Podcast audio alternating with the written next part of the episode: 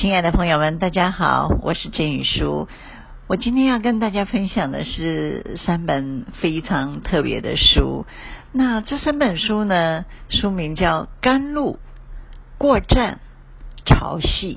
这三本书怎么来的呢？其实是全球华文文学星云奖，那么呃短篇历史小说的得奖的作品集集成《甘露》，呃，在人间禅师跟人间佛教散文得奖的作品集呢叫《过站》，那么跟报道文学得奖作品集就叫《潮汐》。这三本书呢，其实真的让我很赞叹啊、因为通常我们呃习惯性的去买书或者欣赏作品的时候，会选择高知名度呃这些老作家的作品。那其实这些年轻写作的人呢，在常年多元呃丰富的这个阅读环境里面。其实也养成了这个文字啊、见识的才情跟勇于挑战的高度啊，所以其实他们呈现的作品呢，也非常的让人惊艳啊，尤其。在我经常在看书，我觉得哇哦，他们现在这年轻的一代真的可以把这些作品写得这么好啊！譬如我们来看那个短篇历史小说入选的呃首奖，那这个首奖的作者呢叫张英明啊，那他原来就是个编剧，也是个文学创作者。那他呢是呃台湾艺术大学影音创作跟数位媒体产业的博士班。呃，有一天非常好玩，我这个跟他通电话，我发现他的这个呃电话里面的声音非常杂乱，结果是因为他在带小孩。我在想，对一个现在写作人真是不容易，要千手千眼啊。那他得奖了这一篇作品《妈妈的山丘》。其实，嗯，讲真话，我在看这篇文章之前，我其实对呀平埔族原住民这个道卡斯族呢是不认识的。可是我从他这篇小说，那么我真的看到了一些让我们非常感动的事迹，当然也非常悲痛的啊。那他记述呃，他叙述的是一个玄玄社啊，呃，就荷兰人记录中的名字玄玄社啊，是台湾平埔族原住民道卡斯族的一支，它分布在十七世纪的时候的新竹的平原。那么在荷兰殖民时期呢，有四十四户一百零二人啊，在一六八一年，道卡斯族呢。各个社跟这个呃郑成功带领的这个军队来相抗嘛啊，逊逊社呢退入山区，那么此后呢再没有历史上的记载，那么只留下这个地名啊，那嗯。由于这个道卡斯族也没有留下可供操作太多的这个完整的语言，所以呢，这这一篇呃妈妈的山丘里面，所有文章中的人名，像玛玛还有南毛呢，是采用这个古书里面中文书的这个道卡斯族的人名来命名啊。那其实这篇小说。呃，历史小说是有其根据的啦，哦，它是以新竹道卡斯族玄玄社为舞台，那么呈现台湾族群的这种冲突，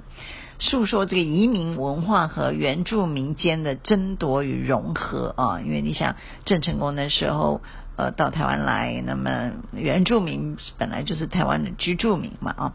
所以，嗯，在这种争夺跟融合之间，也其实有很多过程啊。那么，消失的语言，消失的族群啊，妈妈山丘呢，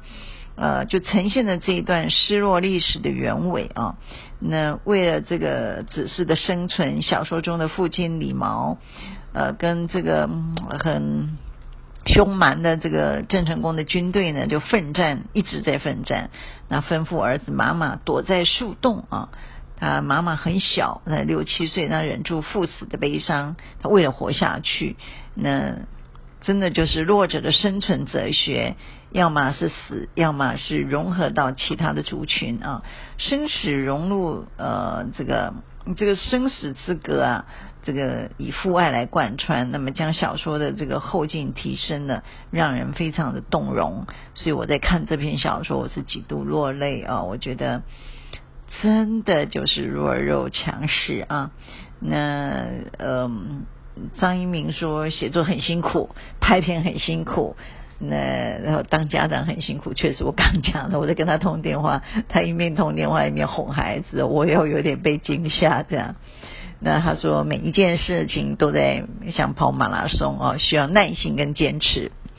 呃，当然写历史相关的题材特别累，但是这个类之中呢，呃，张一鸣觉得。特别的有乐趣哦，仿佛自己是一个时空的侦探，能够找到一个又一个的台湾历史中的故事，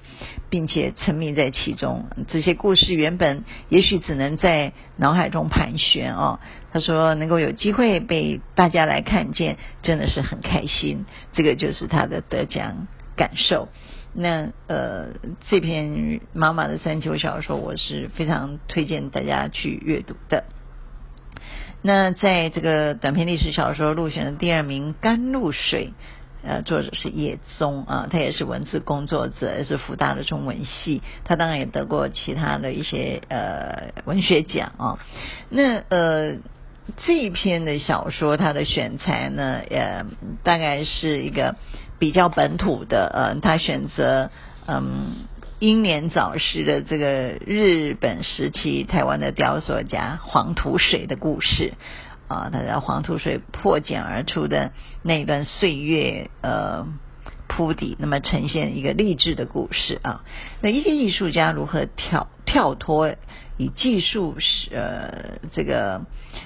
这个就技。你你知道技巧的东西，它是一个匠人嘛？哦，人家跳脱这个技巧啊，来呃匠人之路，那么来做成来当一个艺术家，其实是不容易的。那呃作者生动的调度了这个故事的场景啊，那么所以嗯，这个杰出的作品呢，灵感来自生活，也来自许多古老的传说。那么、这些古老传说自然优雅，或者是。呃，荒诞不经，但是都是艺术的这个丰富的养分嘛啊。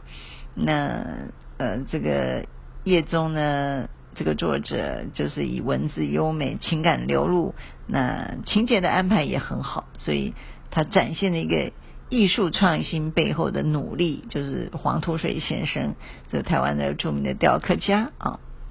他的那种努力、挫折、传承、师法，还有情感。啊，在艺术的追求跟探讨这个主题上，他黄土水是一直基于母亲跟他的爱人这种呃非常深情啊、非常这个嗯、投入的那种情感啊、来呃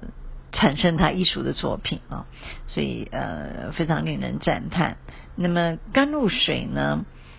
呃其实有枯木逢春的妙用，所以。佛说甘露经陀罗尼咒，那取水一曲，咒之七遍，散于空中，其水一滴变成十壶甘露，那么一切恶鬼病得饮之，无有发少，皆悉饱满。这当然是经典里的一曲，有一段话，但是也呈现了呃甘露水是台湾。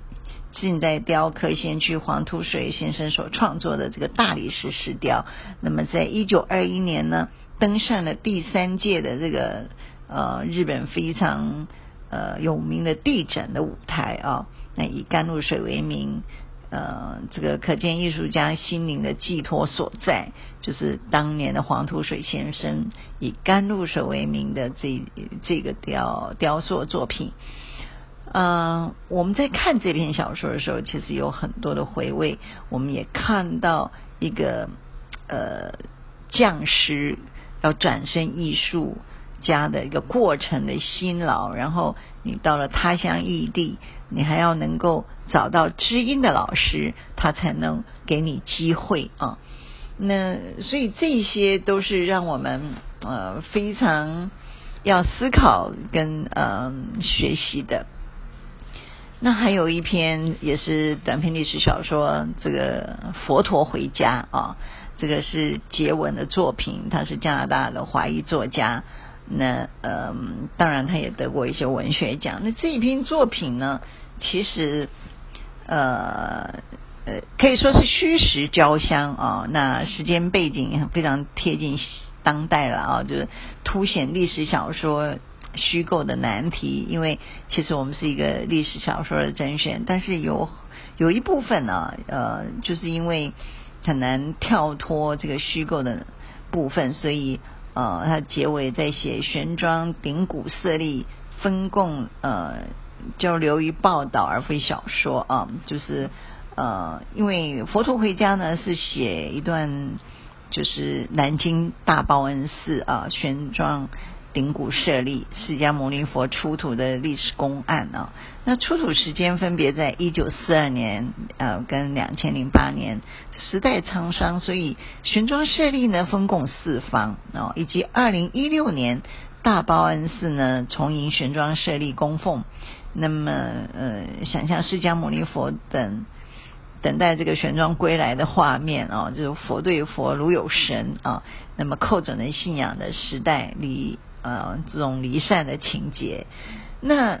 这一篇作品其实多有一部分呢。如果你到了南京大报恩寺去的浏览的时候，你就可以看到它其实很真实的一面啊。那么，呃，结文因为他的故乡，这个作者啊，结文故乡在南京，所以世界上唯一的佛陀真身顶骨舍利呢，是在大报恩寺。地宫中安奉了一千年，所以两千零八年出土以后呢，被移到南京牛首山的佛顶宫供奉。那他个人呢，非常的希望舍利能够归奉到大恩寺的地宫啊。那当然，小说中有关玄奘舍利、佛陀舍利的内容，基本都是史实。那尾声中呢，呃，从日本归奉的一段故事。是杰文听现在大报恩寺的方丈啊大厨法师讲述的，所以呃，这串联起来表示这一篇的佛陀回家，其实呃，他是用故呃小说的情节来串联，但是事实上多数是史诗啊，所以呃，真心的盼望佛陀舍利能有回到大报恩寺的一天。好，那这个是我们在看这个呃历史短篇小说入选的作品啊。那我们看到这个报道文学，其实报道文学也是非常精彩的啊。那第一呃，报道文学这个收集的呢，呃，第一篇首讲就是古文写的《找寻埋伏在高雄地下的幽魂》，它是叙述呃高雄气爆那一段。那第二讲是尹文慧，他这个时间的废墟，他是讲述大吉岭难民自助中心的那些人那些事，然后也是一个啊非常艰辛的一个过程啊。那第三讲啊许玉泉先生的七夕流水。那这描述靠海为生，可是他的幼女在他出海的时候落水往生，那么在生离死别的故事啊，其实也是非常动人的。所以这些报道文学呢，呃，讲述的这些背景什么，呃，也都是跟我们生活其实有非常相关的啊。所以呃，不管是潮汐也好，不管是这个呃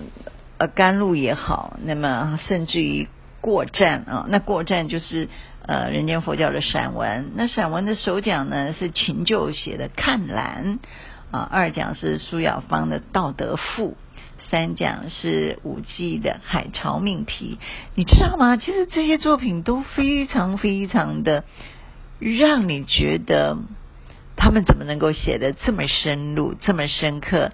这么真情流露啊，所以我觉得很优秀的青年写作者还是很多的。那当然需要我们呃懂得欣赏。如果我们不懂得欣赏，那么这些嗯在写作上有才华的人，他们就会被埋没啊啊。所以包括人间禅师，那人间禅师呢，首讲的庄主邦，他写的过站，那么二讲的李嘉靖的扫地僧读经啊，三讲的林世明他写我在素可泰，所以